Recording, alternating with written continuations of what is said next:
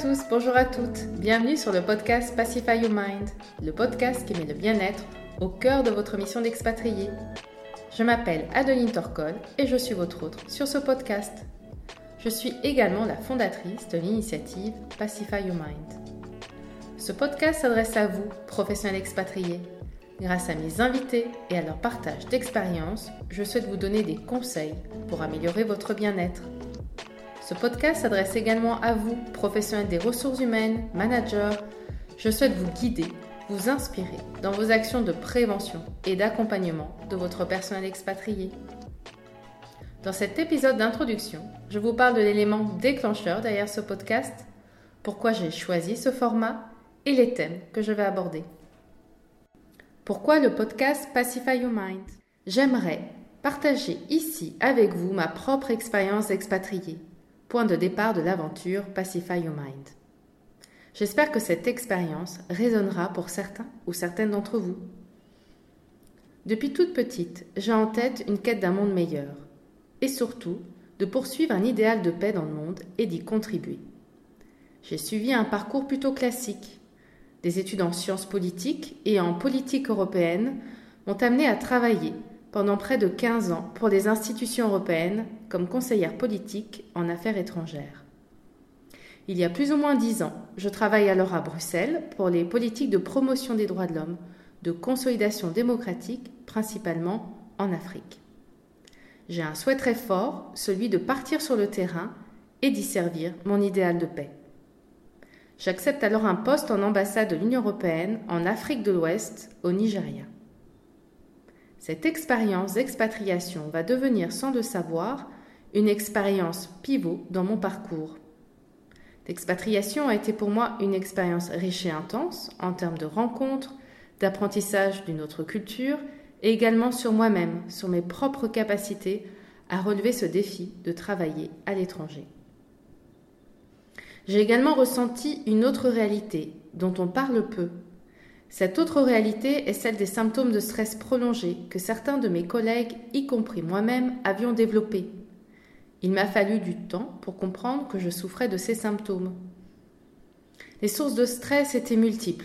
Elles étaient liées tout d'abord à l'expatriation, avec le fait de gérer le sentiment d'isolement, le choc culturel. Elles étaient aussi liées à une charge de travail trop importante, les comportements à risque, voire toxiques de certains de mes collègues. Elles étaient également liées au risque pour ma propre sécurité, car le contexte dans lequel je travaillais était instable. J'avais reçu, avant mon départ, une formation sur les risques en termes de sécurité, mais aucune sur comment gérer émotionnellement ces risques et plus largement les défis psychologiques liés à l'expatriation. Je ne m'attendais donc pas à développer des symptômes de stress aigu. Cela se traduisait principalement par une fatigue intense, des troubles de l'humeur, de l'anxiété, des troubles du sommeil et à la fin de mon expérience, des crises d'angoisse. Parce que je voulais aider et servir une cause, parce que je voulais rester forte, je me suis alors peu à peu coupée de mes émotions et de mon hypersensibilité. Je sentais également qu'il n'était pas approprié et encouragé de parler à mes collègues et à mes supérieurs de mes propres émotions, que ce soit des émotions de peur, de stress, d'anxiété. Il y a trois ans, je me retrouve proche d'un burn-out et je décide d'écouter les signes que mon corps m'envoie. Je ralentis, je m'accorde du temps pour prendre soin de mon bien-être physique et mental. J'entreprends alors un travail sur moi-même qui m'amène à une remise en question professionnelle.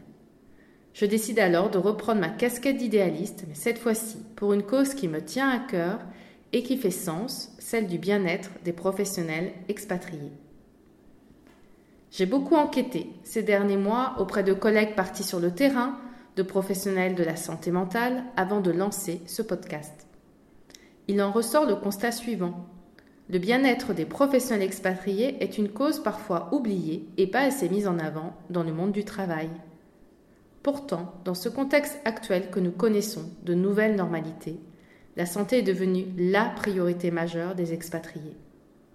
Selon moi, il est essentiel qu'il y ait une prise de conscience sur cette question. Il est également essentiel d'investir davantage dans la prévention et l'accompagnement des collègues sur le terrain, qu'ils soient postés dans un contexte difficile ou pas.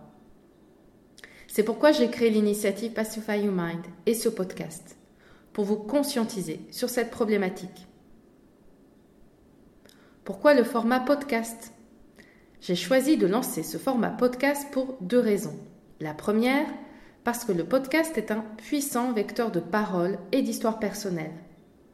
J'ai ressenti avec ma propre expérience et au cours de différentes interviews que j'ai pu mener de femmes et hommes expatriés de différents horizons professionnels qu'il y a un besoin réel de libérer la parole ou plutôt leur parole. Voici donc mon défi avec ce podcast, rendre visible ou plutôt audible les faces cachées de la vie de professionnels expatriés. La deuxième raison, parce que le podcast est un puissant vecteur de conseils et d'outils concrets. Je souhaite partager ici avec vous des outils de bien-être, de gestion des émotions que j'aurais aimé avoir à disposition afin de mieux gérer les différentes situations de stress auxquelles j'étais exposée lorsque je travaillais sur le terrain. Je suis convaincue que ces outils tels que la communication non violente, la pleine conscience, la psychologie positive et bien d'autres sont autant d'outils qui peuvent être utilisés par vous, professionnels expatriés. Pourquoi ces outils? Parce qu'ils peuvent remettre de la conscience dans votre travail sur le terrain, dans votre comportement au sein d'une équipe et au sein d'une culture différente, et pour que votre comportement soit source de bien-être pour vous, mais également pour votre entourage personnel et professionnel. Quelles thématiques vont être abordées? Nous allons avec mes invités faire un état des lieux des enjeux qui existent en termes de bien-être au travail quand on est professionnel expatrié, que l'on soit dans un contexte difficile ou pas. Nous allons répondre aux questions suivantes. Bien sûr, cela reste une liste non exhaustive de questions. Quels sont les enjeux psychologiques liés à l'expatriation? Comment prévenir le stress prolongé, le sentiment d'isolement, le choc culturel, les comportements à risque? Comment prendre soin de son bien-être physique et mental lorsqu'on travaille sur le terrain dans des conditions difficiles? Quelles mesures de prévention, d'accompagnement mettre en place pour votre personnel expatrié? Comment gérer son stress sur le terrain et au sein d'une équipe? Comment gérer une équipe multiculturelle sur le terrain. Et enfin, comment gérer son retour après expatriation. Pour y répondre, je vais à la rencontre de personnalités inspirantes.